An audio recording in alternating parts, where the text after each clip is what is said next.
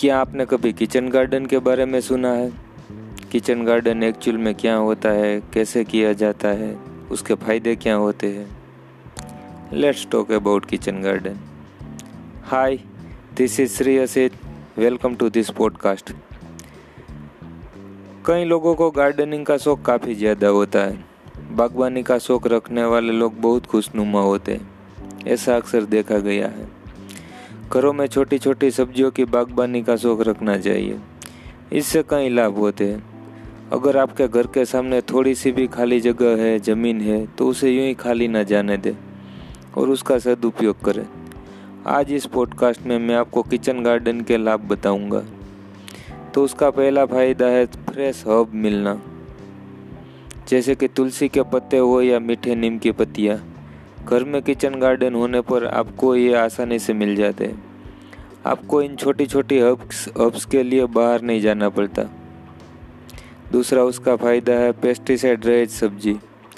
Kitchen garden होने पर आपको मालूम रहता है कि आप क्या खा रहे हैं। आजकल बाज़ार में पेस्टिसाइड से भरी हुई सब्ज़ियाँ व साग बहुत मिलता है। लेकिन घर पर उगी सब्ज़ी सही होती है। तीसरा इसका मेन बेनिफिट है सस्ता। किचन गार्डन में उगी सब्जियों को बनाने से आपका बजट मेंटेन रहता है। ये सब्ज़ियाँ अच्छी और सस्ती होती है। आप मन मुताबिक समय पर उन्हें तोड़कर बना सकते हैं।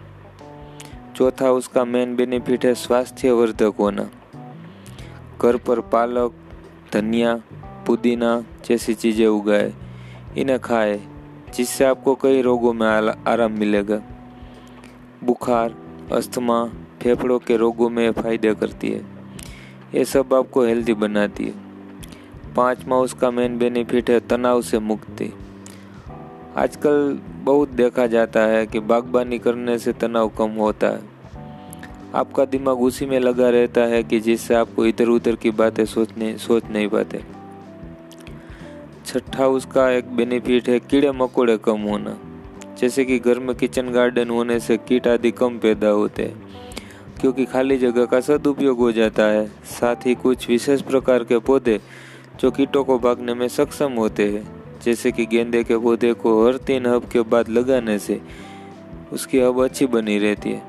सातवां और आखिरी फ़ायदा है सकारात्मक परिवर्तन। बागबानी करने से आपको सकारात्मक परिवर्तन आ जाता है। आप खुद की केयर करना शुरू कर देते हैं। पौधे की देखभाल करने में आपको संतुष्टि मिलती है। जिससे आपका स्वास्थ्य भी अच्छा हो जाता है।